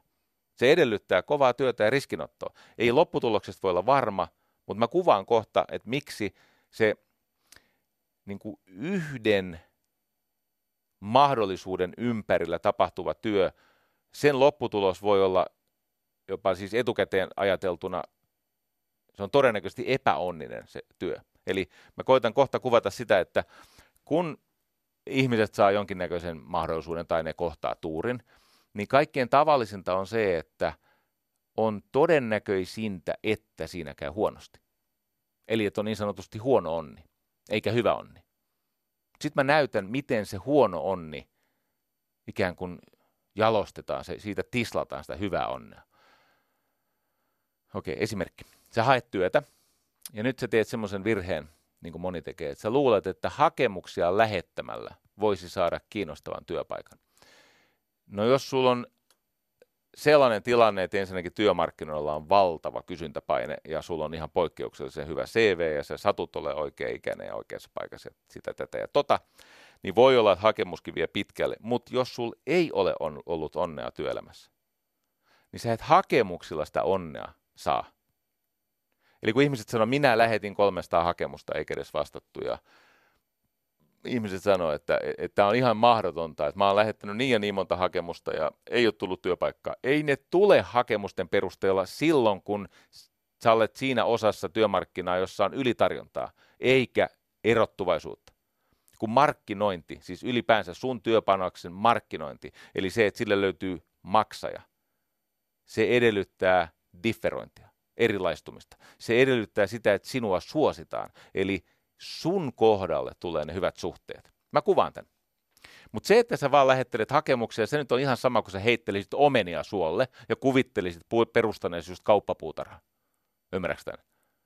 Se on ihan sama, kuinka monta omenaa sä heität suolle, eli ha- lähetät hakemuksia. Ei sieltä suolta niin kuin kauppapuutarhaa tule. Ei se mene näin. Sun pitää päästä live-kontaktiin. Ja varsinkin Suomen kaltaisessa paikassa, mikä on hyvin egalitaarinen ja täällä on matalat kynnykset ja täällä ei ole näitä portivartioita ja kerberoksia ja näitä, niin se onnistuu sulta. Muista tämä, kun maailma hukkuu kohinaan, niin kuin se totisesti nyt tekee, kun sitä, jos jonkin näköistä viestiä ja vaikutusyritystä tulee kaiken aikaa, kun maailma hukkuu kohinaan, vain kohtaaminen jää. Nyt jätät sen suoparan pommittamisen omenoilla. Rakennetaan sun, se sun kauppapuutarha toisella tavalla. Sä soittelet asiakkaalle. Ei sun kannata välttämättä sanoa, että sä haet työtä. Sä voit sanoa, että kuule, mä teen tutkimusta semmoisesta asiasta, joka on teille varmaan relevantti ja itse asiassa aika lukratiivinen, eli tuottoisa. Sä voit sanoa vaikka, että sä tutkit yrityksen asiakkaiden ostomotiiveja tai että sä tutkit vaikka sen yrityksen maineasemaa vaikka työmarkkinoilla tai mikä tahansa. Sitten vaan toteat, että vaikkapa tämä tutkimus, se pitää tehdä kasvotusten. En mä nyt sano, että se tutkimus on se, mikä oven avaa, mutta se voi olla mitä tahansa. Mä kerron kohta tosielämän esimerkkejä, mitä on tehty. Mutta jonkun syyn perusteella sun täytyy päästä kasvotusten. Ja sitten kun sä tuut paikalle, niin sä tuot jonkun, vaikkapa tässä tapauksessa, jos sillä tutkimuksen verukkeella pääsit sisään, niin tuot jonkun tutkimuslahjan, tuot jonkun löydöksen, jonka oot kaivannut netistä ja muokannut asiakkaalle niin kuin maistuvaksi. Pienen maistiaisen. No niin, nyt sä soittelet. Sä soitat ensimmäiseen paikkaan. Pakit tulee. Ei ne sua halua nähdä. Ja vielä vähemmän kiinnostunut sun tutkimuksesta. Tai mistä tahansa muusta storista, jolla sä koetat päästä sisään. Mutta muista, sä et ole menossa sinne saamaan jotain, vaan sä oot menossa sinne antamaan jotain. Otetaan vähän kierroksia alas, koska mä taidan olla pikkasen innostunut jutustani. Jotta ehditään hyvin ennen sitä tämän radiolähetyksen loppua, ennen areena-osuutta parkkeeraamaan tämä turvallisesti, niin mä käyn tämän lyhyesti ja yksinkertaisesti läpi. Eli kun jaksat soittaa ja synnyttää odotusta puhelimessa, niin lopulta voi käydä niin, että 20 puhelulla, toden totta, sä pääset sinne viisi kertaa eri yrityksiin esittäytymään. Ja sitten leikitään, että työpaikan saaminen edellyttäisi kolmea onnistunutta tapaamista. Niin se yleensä menee. Ja sitten, että ensimmäisellä kerralla todennäköisyys päästä siihen seuraavaan ruutuun on vain 30 prosenttia. Ja toisella kerralla todennäköisyys päästä siihen lopulliseen ratkaisuruutuun, niin se nousee. Toisella kerralla se on 40 prosenttia, mutta se on edelleen alle 50. Ja viimeisellä kerralla se on 50-50. 30-40-50, helppoja. Nyt ajattele, että ajattele vaikka lukujärjestystä, eikö niin? Jos on viikonpäivät, työviikon päivät. Ja on aamutapaaminen, päivätapaaminen, iltapäivätapaaminen. Yhteensä siis 15 ruutua.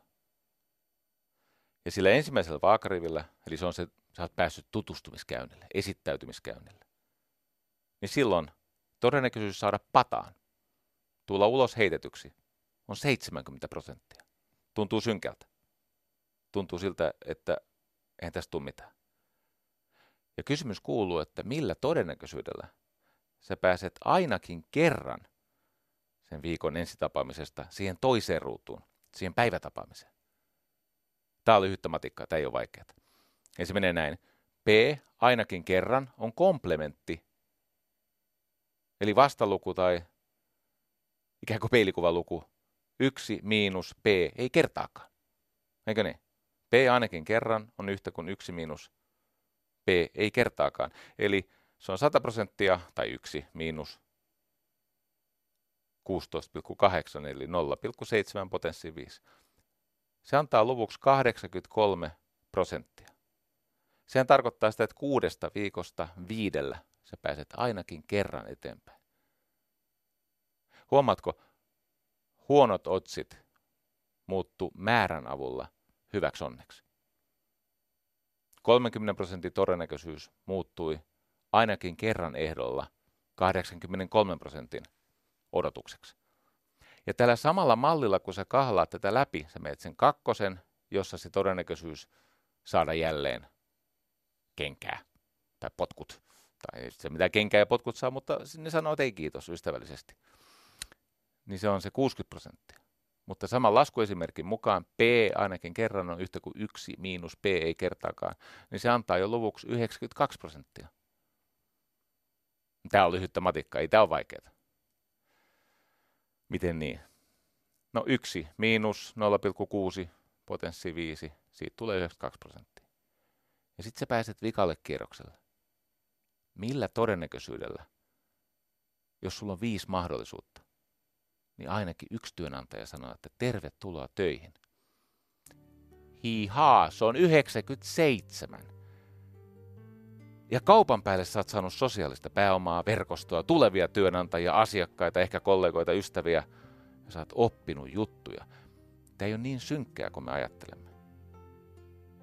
Tämä helpottaa siellä areenan puolella. Mä olen säästänyt vitsit areenalle siinä toivossa, että se tulisi mun perässä sinne. Siellä me kuullaan taas.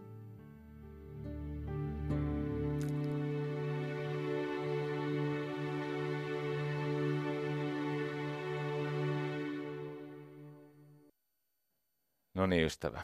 Tuo jännä hetki on ohi, kun yritettiin taimata siihen täyteen tuntiin. Nyt on vapaampaa. Ja tämä on myöskin siltä tavalla vapaampaa, että tämä ei ole samalla tavalla viranomaisvalvottua, kun ei ole näitä rajallisia luonnonvaroja. Me emme ole siellä viranomaisten kitsaasti tarjoilemassa FM-maailmassa, vaan täällä saa puhua. Hei, tota, mä olen joskus jeesailut, autellut työhön pääsyssä semmoisia ihmisiä, jotka ovat itse kukin tietenkin kyllästyneet lopulta olemaan kuin pieni tulitikkutyttö. Siis ulkona, nälissään, kylmissään, yksin, siellä näyteikkunan takana, missä on synkkä olla. Ja he ovat sanoneet, että hei, mä en halua olla enää pieni tulitikkutyttö, ja mä, mä haluan tuonne parempien ihmisten pitoihin. Tota, miten sä pääset kontaktiin tilanteessa, jossa puhelimella tai muutoin on vaikea saada sitä tapaamista. Kerran mä lähetin yhden tyypin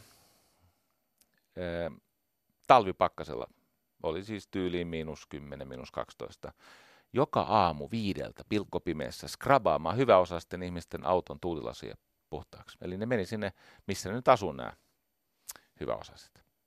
Ja tämä tyyppi siellä viideltä aamulla skrabas tuulilaseja sitten, kun jo välillä kerrostalossa tai rivareissa siis valot syttyy ja vähän ihmeteltiin, että mitä siellä tehdään, niin sanoin, että minä vaan tämmöistä palvelutyötä teen, että ei tässä mitään kyseenalaista ole tapahtumassa. Mutta yhtä kaikki, niin me oltiin kirjoitettu yhdessä kirje, Mulla ei ole enää sitä hallussa, enkä muista joka ikistä sanaa, mutta muistan sen, että me liikutuimme, me liikutuimme keskenämme, kun me sitä kirjoitettiin yhdessä. Siinä kirjeen ajatus oli siis tämä. Se laitettiin siihen tuulilasi, joka on nyt putsattu siitä kuurasta. Hei, tuliko hyvä mieli? No mulle ainakin tuli sun tuulilasia puhdistaessani. Muuten, ajattele, mitä teidän asiakkaat sinusta ajattelisi, jos saisi sinulta tällaiset terveiset. Tiedätkö, mulla on auto ja mulla on printeri. Mä saan teidät näyttää hyvältä. Kerro kavereillesi. Ja sitten nimi ja puhelinnumero. Tämä niin sanottua erottuvaa sissimarkkinointia.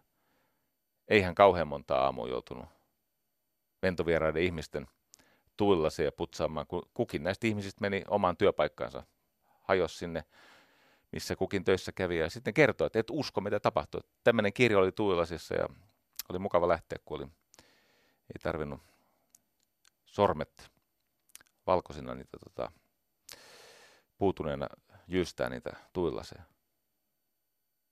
Sitten oli toinen tyyppi, eli siihen aikaan ihmisillä oli sen verran vielä tämmöistä leikkisyyttä ja se tärkeilykouristus ei ollut sillä tavalla iskenyt kaikkiin väestön osiin, niin tuolla oli tämmöistä pelihenkeä. Toinen tyyppi oli semmoinen, että sillä oli teatteritausta. Se oli siis joskus nuoruudessa esiintynyt kesäteatterissa ja tykkäsi lausua runoja.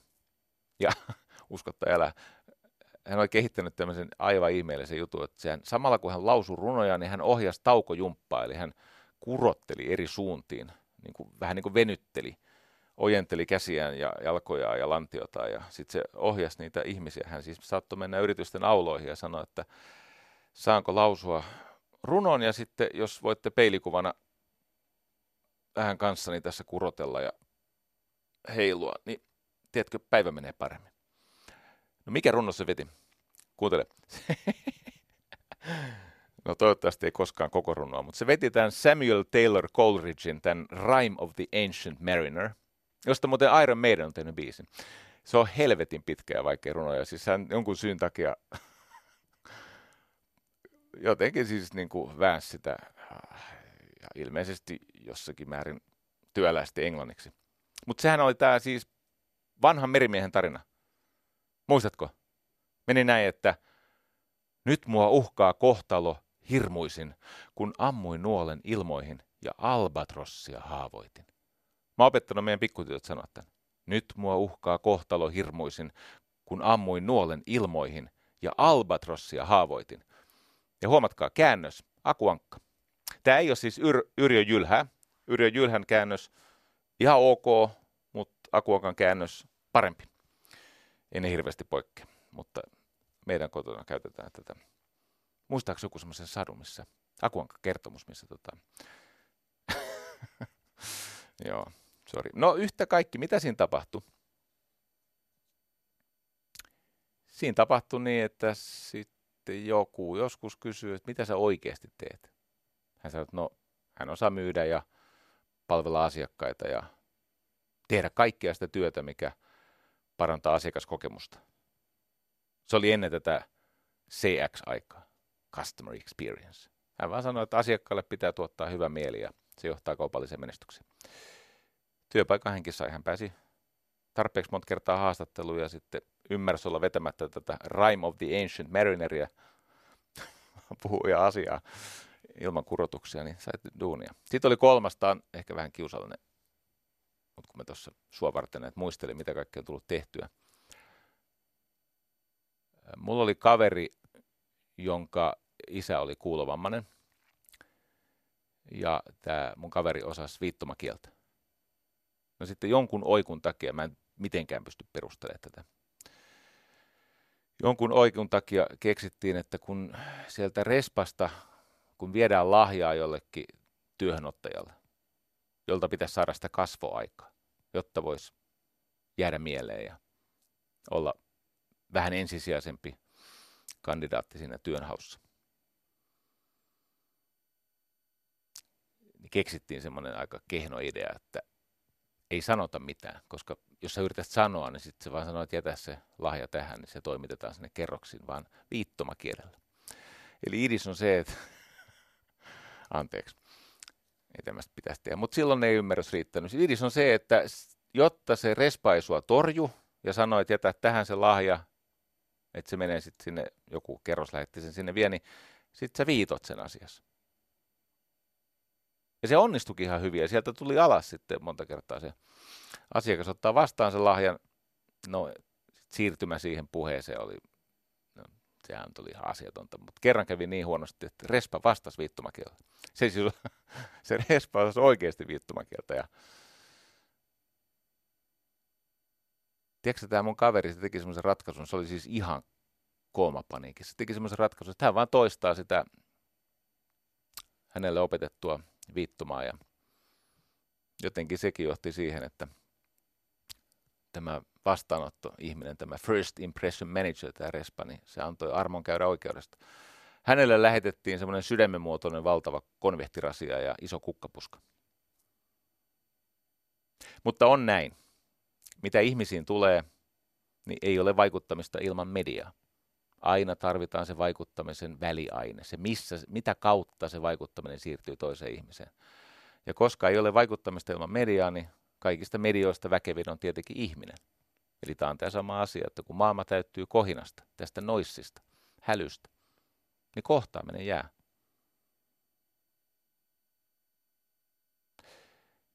Tota, kyllä, automaatio ja tekoäly ja robotisaatio ja lohkoketjut totta kai hävittää monia nykyisiä työtehtäviä. Ensin vähentää ja sitten hävittää. Mutta silti mä haluan sanoa, että uusia duuneja, uusia ammatteja syntyy sittenkin kiivaammin, kun niitä katoaa. Ja miksi näin on? No se on ensinnäkin teknologian ominaisuus, että kun joku kehittää jonkun teknologian, on se mikä tahansa, vaikka nyt sitten se lohkoketjuteknologia tai no, kun tuli älypuhelimet. Silloin kun se teknologia ilmaantuu, niin ei kukaan pysty ennustamaan, mitä kaikkea sillä keksitään tehdä. Ja sen takia töitä syntyy aina kiivaammin, kun niitä katoaa. Tietenkin vaatimukset muuttuu. Eli sitä samanlaista työtä samanlaisilla ehdoilla, jonka teknologia ja globalisaatio hävittivät, niin sitä samaa työtä samoilla ehdoilla ei ole tarjolla. Eli ihmisen pitää sopeutua siihen uuteen tilanteeseen, jotta hän voisi jatkaa sitä hyödyllisenä olemista. On muuten myös toinen syy, minkä takia tämä teknologia lisää työpaikkoja enemmän kuin hävittää, ja se on se, että kun maailma muuttuu koko aika monimutkaisemmaksi, niin sehän on ihan selvää, että emme me ihmiset pysy perässä. Me tarvitsemme apua kun aina vaan tulee enemmän ja enemmän tämmöisiä yhteensulautuvia teknologioita ja kaiken maailman juttuja, jotka tuntuu siis tosi vieraalta. Me tarvitaan ihmisiä siihen väliin. Sen takia, kun pohdittiin, että mitä ammatteja ei ollut kymmenen vuotta sitten, tai noin kymmenen vuotta sitten enää nyt. Okei. Okay. Esimerkiksi äh, niin kuin älypuhelimien näitä appeja, tämmöisiä mobiilikehittäjiä. Kato, App Store aloitti vasta siis heinäkuussa 2008. No on siitä jo kymmenen vuotta mennyt, mutta se ymmärtää idean. No ei kymmenen vuotta sitten ollut niin kuin somemarkkinoinnin osaajia ja tämmöistä social selling metodologiaa ja siihen liittyvää teknologiaa, koska ei ollut sitä, ei ollut sitä some-alustaa, joka keräisi ihmisiä. Nykyisinhän tämän, niin kuin, tämän voi ilmaista tosi yksinkertaisesti. Sulla on sisältömarkkinointia, jolla sä palvelet yleisöä pyyteettä, maksutta. Sisältömarkkinoinnista se ihminen maksaa esimerkiksi yhteystiedolla, sähköpostiosoitteellaan tai IP-osoitteella. Hän kiittää sen verran siitä saamastaan ilmaisesta tai maksuttomasta sisällöstä, joka on hänelle hyödyllistä ja siinä ei myydä mitään. Ja sitten kun se sisältömarkkinointi on kerännyt tätä accessia, eli tätä pääsyä asiakkaiden luokse, niin sitten se muutetaan suhdemarkkinoinniksi. Ei tämä niin kauhean monimutkaista ole, mutta ei sitä ollut kymmenen vuotta sitten. No kaikki nämä cloud computing ja big data-analyytikot ja ihmiset, jotka suunnittelee itse autoja, niin ei niitä tietenkään ollut. Eikä ollut Kindle-kirjailijoita. Siis tätä, et, kyllä on ollut aina ihmisiä, jotka on itse kustantaneet, mutta nyt se on oikeasti mahdollista. Sä voit oikeasti, jos sulla on hyvä tarina ja se sattuu jotain hermoa soittamaan tuossa jopa siis niin kuin 7 miljardin ihmisen yleisössä, mikä se onkaan sitten se kieli. Mutta jos tässä niin kuin nopeasti listaa näitä Airbnb ja kryptovaluutta ja lohkoketjuja, heinäsirkkafarmareita esimerkiksi, ei ollut kymmenen vuotta sitten työpaikkoja ihmisille, jotka olisi halunnut alkaa siis kasvattaa heinäsirkkoja syötäväksi. Nyt on. Tai nyhtökaurakokki. Ja näitä on vaikka kuinka paljon, geenisuunnittelijoita. Nykyisin on sellaisia ihmisiä, jotka siis suunnittelee geenejä. Mitä mä koitan sanoa, on se, että on tullut valtavasti, valtavasti uusia ammatteja, jossa alkuvaiheessa se osallistumisen kynnys on tosiasiassa yllättävän matala. Tämä haluan sanoa. Ei kymmenen vuotta sitten ollut samassa määrin vaikka podcast-tuottajia, kun nykyisin moni, monen yrityksen vaikka johto haluaa kommunikoida henkilökuntansa tai sidosryhmiensä kanssa podcastin kautta. Siis tämmöisen niin kuin eräänlaisen tilattavan, no se on, se on niin kuin äänitiedosto. Muistuttaa radiota, mutta ei ole. Ei, siis oli, oli kymmenen vuotta sitten joitakin, jotka teki podcasteja, mutta siis se, että se on laajassa mitassa. Ja mitä mä koitan sanoa on se, että myöhemmin kun se markkina kehittyy, niin sinne on vaikea päästä mukaan, koska se taso nousee nopeasti. Mutta tässä alussa, niin kaiken maailman hepsankeikat ja käsien heiluttelijat ja muuten vaan iloiset improvisaattorit, ne otetaan mukaan siinä toivossa, että ne oppisivat sen jutun. Ja nehän oppii.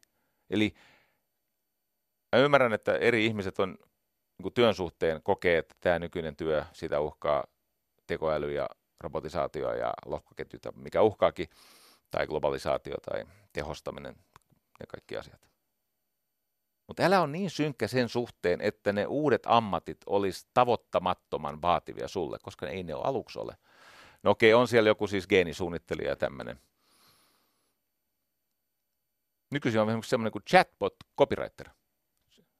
Siis, mutta sä et varmaan tajuutta, eikö niin? Sä pääset mukaan vielä.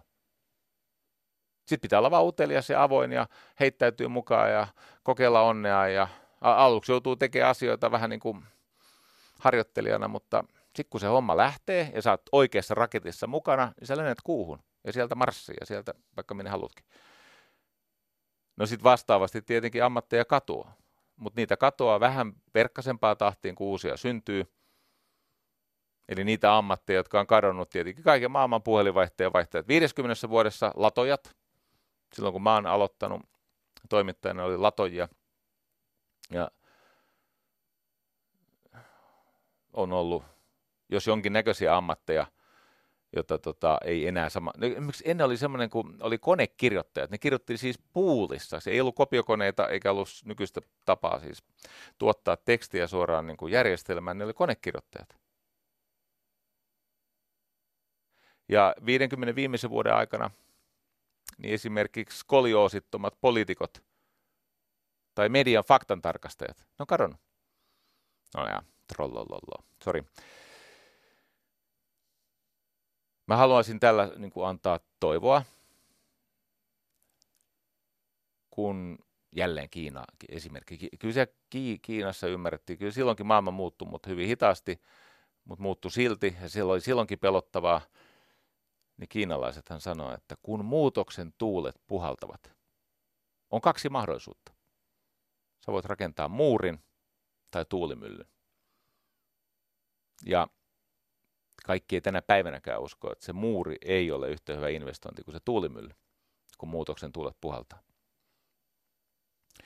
Hei tästä haastattelusta, kun sä oot päässyt siihen haastatteluun, jos sallit, niin, niin tota, muutama ajatus – No ensinnäkin se, että on fiksua puhua sen, sen työtä ostavan tahon, sen työyhteisön, niiden ihmisten hyödystä kuin siitä omasta erinomaisuudesta. Eli mitä se porukka saa ja mitä jopa se sinut palkkaava ihminen henkilökohtaisesti saa. Että hänen työnsä helpottuu ja hän näyttää paremmalta, kun tuli hyvä tyyppi sisään. Ja sitten pitää olla yhtä aikaa itseluottamusta ja nöyryyttä. On viisasta tunnustaa niitä omia puutteita, varsinkin haastattelun alkuvaiheessa. Eli sulla on tietenkin vajeita ja sulla on menneisyydessä mörköjä tai mitä tahansa.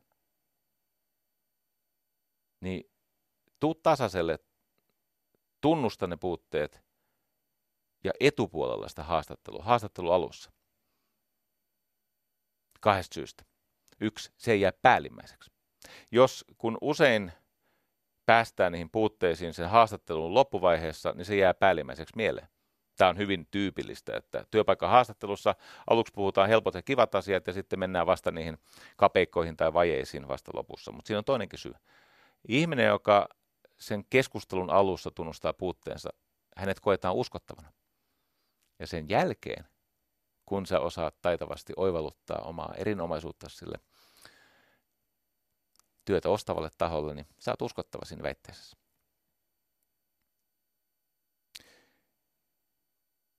Aina on hyvä sanoa, että tiedätkö, täällä ei ole mitään sellaista työtä, jota mä en mielelläni tekisi.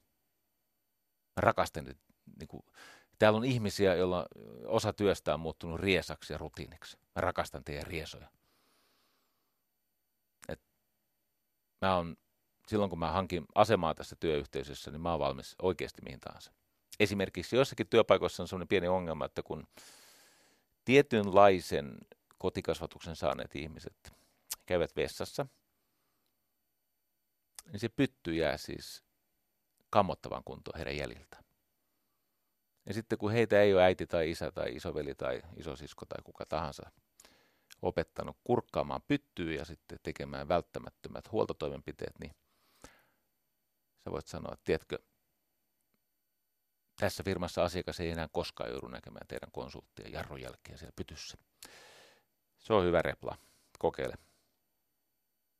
Se yksi syy, miksi Sveitsissä on niin hyvä työllisyystilanne ja muutenkin hyvä tilanne, niin siellä on oppisopimusmalli. Eli siellä nimenomaan uudet työntekijät rakastaa mestareiden riesoja, eli uudet työntekijät on no, appareita. Joskus kannattaa myydä itsensä alkuun halvalla ja ilmoittaa siinä kaupantekovaiheessa, että joo, mä tuun halvalla sisään, mutta kun mä olen näyttänyt, kuka mä oon, mitä mä osaan ja mikä mun arvo yhteisölle, niin mä odotan oikeudenmukaisuutta ja reiluutta. Eli sitten mä haluan, että mun palkka nousee sille tasolle, mille se tulosten ja synnyttämäni tunnelman perusteella nousee. Sen voi sanoa. Mä tuun matalalla riskillä. Mulla on tullut ihmisiä sisään sanomalla näin, että hei, Tiedätkö, mä oon yrittäjäperheen lapsi. Jos ikinä mistä tahansa syystä sulle tulee tilanne, että sä et oikein halua, että mä käyn näin täällä töissä, niin tiedätkö, ei tarvi hirveän vahvasti vihjata. Jätä joku postit lappu johonkin. Mä lähden mukisematta ja mä lähden ystävänä. Musta ei tule sabotoiria, musta tulee ambassadööri. Suuri lähettiläs sun firmalle. Mä palkkasin saman tien. Kaveri on yhä meillä töissä. Sitten nämä henkilökohtaiset kysymykset. Musta on fiksua, että sä sanot, hei, sä voit kysyä mut mitä vaan. Sä oot ostamassa työyhteisöön ihmistä, joka kuitenkin tutustuu työkavereihinsa, ja mä luotan teidän, mä luotan teidän niin kuin, politiikkaan, että ei mun tarvii mitään kätkeä. Eli kun sä sanot esimerkiksi, että Multa voi kysyä mitä tahansa ja tehdään haette työkaveria, ettekä jotain resursseja. Mä oon ihminen ja no sitten ne kysyy ujosti jotain tämmöistä, jotain siltä vaan, ne on ilahtuneita tästä, mutta ne on silti vähän, vähän ujoja, kun niille on opetettu, että ei saa kysyä mitään ihmisen niin työn ulkopuolesta. Ne kysyy jotain sun vapaa-ajasta. Ja sitten sä sanot, että hei kuule joo, hyvä, että kysyit. No, mulla on semmoinen tapa, että perjantaisin mä ajan parran ja säärikarvat erityisen huolellisesti. Ja sitten mä rasvaan mun kourat, kun niissä on kovettumia. Ja, ja tota, mä puen verkkosukkahousut ja sitten vaimolta lainatut tämmöiset FM-korkkarit. Tiedät kyllä, mitä FM tarkoittaa. Korkkarit, kotelomekon, no se ei ole vaimolta, mä oon vähän isompi, mutta kuitenkin hyvin istuu kotelomeko ja sitten tämmöiset niin kuin ilmatorjuntaan soveltuvat tykkidaisarit, siis semmoiset tissilivit, jotka deklinaatio kulma ylöspäin. Sitten mä menen mummo tunneliin Kato, kun menee mummotulle niin sopivasti pikkutunneilla, niin siellähän näillä espoolaisinsseillä on jo visiiri huurussa ja vihkisormus taskussa. Sitten mä kerron näille insseille, että minä olen Lou Reedin, jos muistat Lou Reedin, Walking on the Wild Side. Mä olen sen reinkarnaatio. Semmoista mä teen perjantaisin. Mitä te teette? Hei, jos ne kauhistuu siitä, että käyt siellä mummotunnelissa – hyvin seivattuna ja muutenkin laitettuna, jos se on heille vaikea juttu. Niin siinä on vaan käynyt niin, että sä oot päässyt työnhaussa todella pitkälle jonkun elämää paheksuvan ja sosiaalisiin bunkkereihinsa homehtuvan survaville survival-jengin kanssa. Ei, ei, sun, ei sun kannata sinne jäädä tai mennä. Siis ne on ihmisiä, joilla on kidukset ja ne talvehtii aika hapettomassa pohjamurassa. Ei ne ole, siis ette te toisista ne nauttisi, jos tämmöinen on heille niin kauhistuksen aihe. Nimittäin arvaa mitä. Mä oon siis vakavissani. Mulla on tästä kokemusta. Henkilökohtaista kokemusta. Maailmassa on kaikenlaista. Maailmassa on ihmisiä, jotka todellakin kulkee sillä tien villillä puolella. Ja sitten on semmoisia työyhteisöjä, missä jengi tajuu, että hei, toi on vahvistus. Toi on vahvistus meidän iloiseen sirkukseen. Kato, kun meilläkin on kaikenlaista väkeä, mutta ei tuommoista. Niin silloinhan se on vahvistus. Se pelaa ihan omaa roolia. Ne ottaa sut mukaan. Ei ne, en mä siis varmaan on niitä, jotka syrjii, ja sitten on niitä, joista se on ihan vilpittömästi hauska ajatus. Tietenkin tämmöisenä aikana, kun kaikki inhimillisesti ja henkilökohtaisesti tärkeä, mutta erilaiseksi koettu on joku ihme toiseuden kirous, niin huumorintaju ja happi on loppunut keskustelusta, mutta mä toivon, että itse kukin meistä voi vähän ylläpitää sitä. Kyllä se on ystävä niin, että taantumus terveessä työyhteisössä väistyy kovaa tahtia. Eikä kenenkään kannata mennä vointisten sekaan uurastamaan. Katso, se on siltä vaan, että sairaus sitten, se tai tarttuu paljon ärhäkämmin kuin terveys. Tota, työelämässä on kaksi tämmöistä puutostautia, jota sä voit omalta osaltasi parantaa. Yksi on se, että totta kai se työelämä, sehän, kun se on niin tehostettua ja se on niin tuloskeskeistä, niin osalta ihmisistä se näivettää mielikuvituksen. Syntyy tämmöinen mekanistinen ihmiskuva. Hyvin sääntöohjattu, hierarkiakeskeinen ja kaikessa pelätään, ettei vaan missään tuhlata jotain. Ja se on tietenkin tosi surullista, koska se johtaa siihen, että kasvu ja ihmisten luovuus ja hyvä olo tyrehtyy. Sitten kulttuurista tulee semmoinen haudasta lomalle raahattujen ruumiiden semmoinen kävelytyskerho. Ja sitten toinen murhe, että jostain syystä siis nykyaika on osalla työyhteisöistä, niin se on turruttanut ihmisten tahdon siis metsästää, valloittaa, hedelmöittää siellä yrityksen ulkopuolella. Eli pärjätä täällä markkinoilla. Ja totta kai se kaikkein kamalin eksistentialistinen murhe työelämässä on se, että jonkun syyn takia joissakin työpaikoissa on katsottu, että ei olisi välttämätöntä, että työ palvelee elämän tarkoitusta. Minusta se on täysin välttämätöntä. Kato, kun työ on niin iso osa elämää ja se vaikuttaa niin valtavasti elämän kaikkiin osa-alueisiin. Niin totta kai työn täytyy palvella elämän tarkoitusta. Niin mikä se elämän tarkoitus olikaan? Joo, tosiaan mä olin kerran semmoisessa, mä oon tämän ehkä sen kertonutkin, mutta mä olin kerran tämmöisessä tutkijaseminaarissa, missä kaikki puhu ohi asian ja toinen toistensa, ja se johtuu siitä, että ne ei ollut pysähtynyt missään vaiheessa puhumaan, että minkä työskentelymääritelmän alla me keskustelemme, kun me keskustelemme elämän tarkoituksesta. Sen tutkijaseminaarin aihe oli elämän tarkoitus. Sitten mä ehdotin, mä sanoin, että no mä oon taatusti vähiten oppinut tässä huoneessa ja todennäköisesti myös tyhmin. Mutta mä sen tiedän, että jos sovitaan, mitä elämän tarkoitus meille ainakin tämän päivän ajan tarkoittaa yhteisesti, niin meidän on helpompi keskustella siitä. Sitten höristi korvia, että no, mikä sun mielestä sit on elämän tarkoitus? Mä sanoin, että no käykö esimerkiksi tämmöinen. Elämän tarkoitus on pyrkimys, jonka toteutumisesta syntyy mielekkäitä merkityksiä ja syvenevää tunnetta tarkoituksesta. Elämän tarkoitus on pyrkimys, eli se on tämmöinen liike, se on matka jonnekin, jonka toteutumisesta, eli siellä on etappeja, Elämän tarkoitus on pyrkimys, jonka toteutumisesta syntyy mielekkäitä merkityksiä. Siis ihmiset kokee, että tämä on niin kuin järkevää ja mahdollista ja hyvää.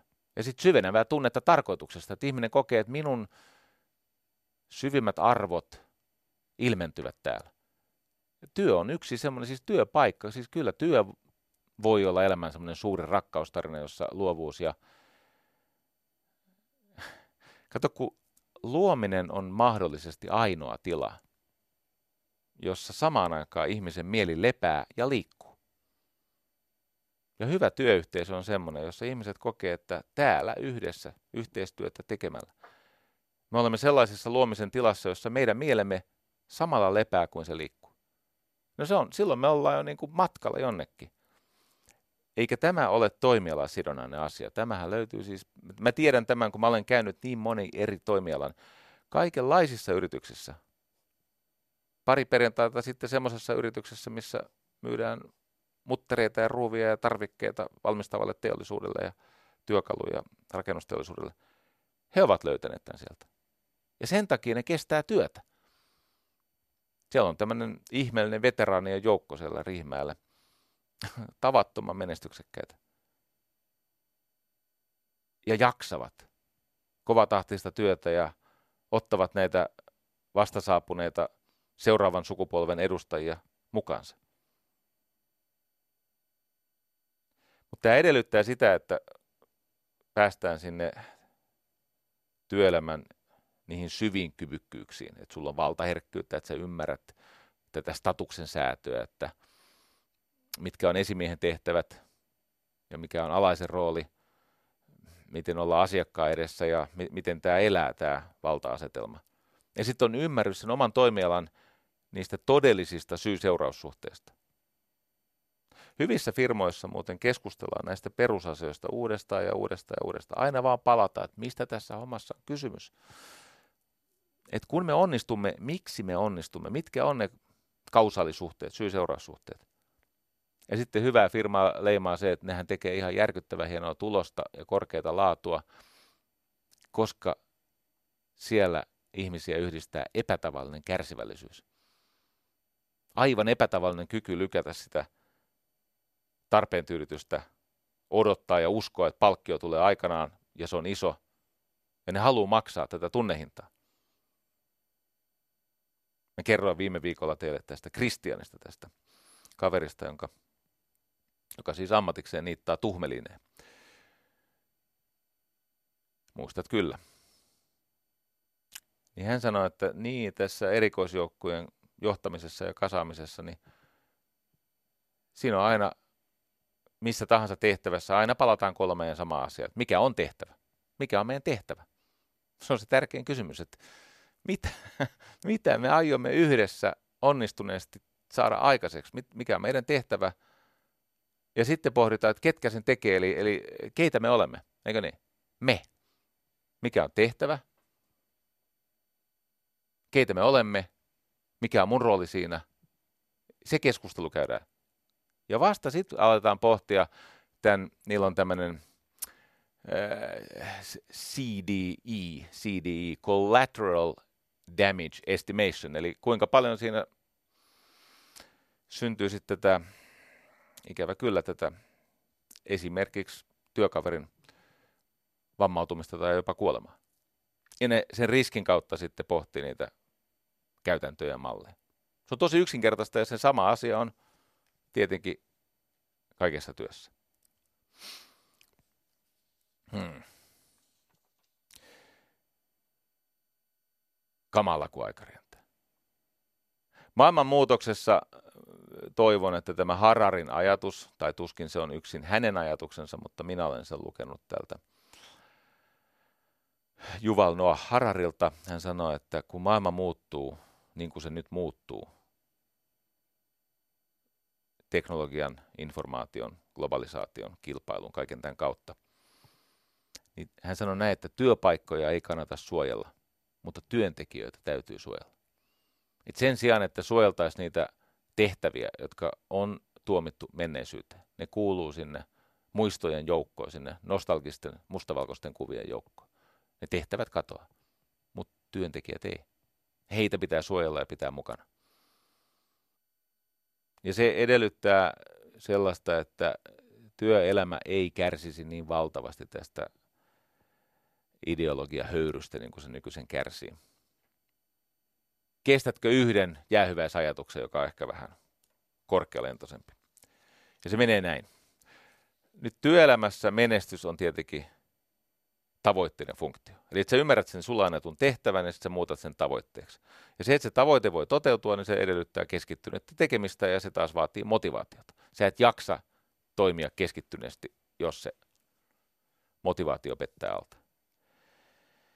Ja nyt kun luin, luin tutkimuksia, niin tota, uudestaan ja uudestaan havaittiin, että motivaatiolle on itse asiassa tuhoisaa ö, tavoitella niin kuin liian ihanteellista tai liian loistavaa lopputulosta. Tämmöinen Pennsylvanian yliopiston tutkija Gabrieli Oettingen, Oettingen, Oettingen, hän eri tilanteissa, siellä oli siis äh, morbidisti lihavia naisia ja sitten siellä oli erilaisia siis ryhmiä, uralla kehittymisen ryhmiä ja ihmisiä, jotka on ihastunut johonkin työkaverinsa, mutta hän tutki eri ryhmissä sitä, että mitä siitä seuraa, jos sulla on liian positiivinen tulevaisuuden odotus jonkun vaikean haasteen toteuttamisessa. Ja vastaus on se, että ne, joilla on lievästi negatiivinen odotus, yllättäen pärjää paremmin. Esimerkiksi tässä painonhallintahaasteessa, niin vuodessa selvisi, että nämä, joilla oli kaikkein positiivisimmat mielikuvat, mikä minusta tulee, miten laiha minusta tulee, niin heidän laihdutustuloksensa olivat 12 kiloa huonommat vuodessa kuin nämä negatiiviset mielikuvat. Ja miksi näin on? Mä haluan siis niin kuin loppuun tarjota sulle tilaisuuden laskea rimaa. Tämä on toistettu eri tutkimuksissa. Sellaiset mielikuvaharjoitukset, henkisen valmennuksen muodot, jossa nostetaan se odotustaso tai standardi liian ylös – tuottaa pienemmällä todennäköisyydellä toivottua toimintaa tulevaisuudessa.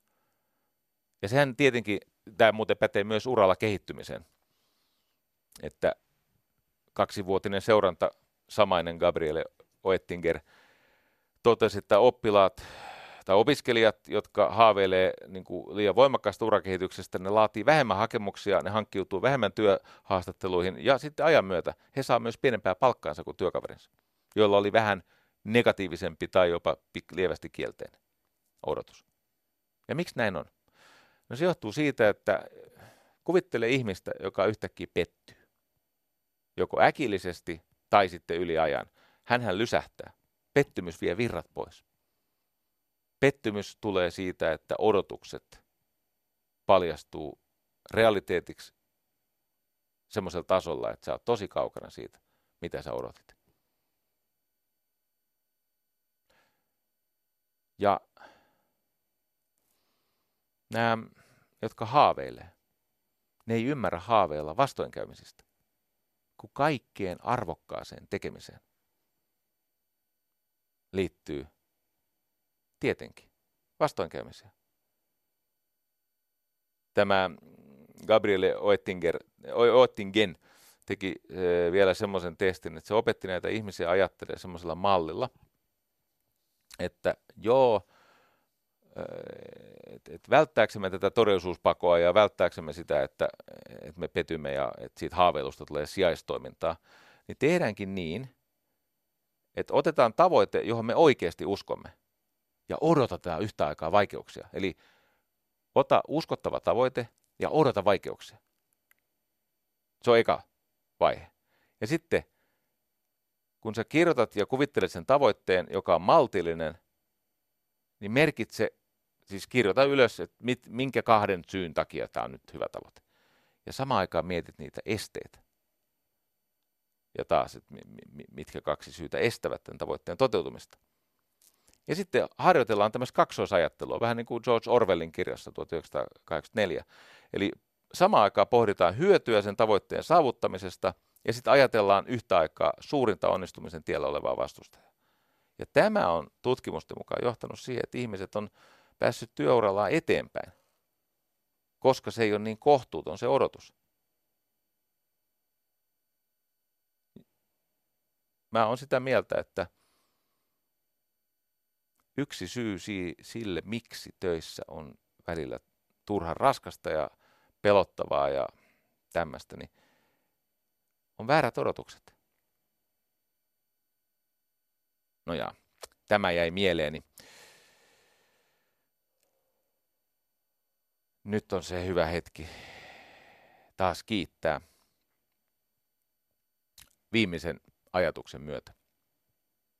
Liittyy työhön.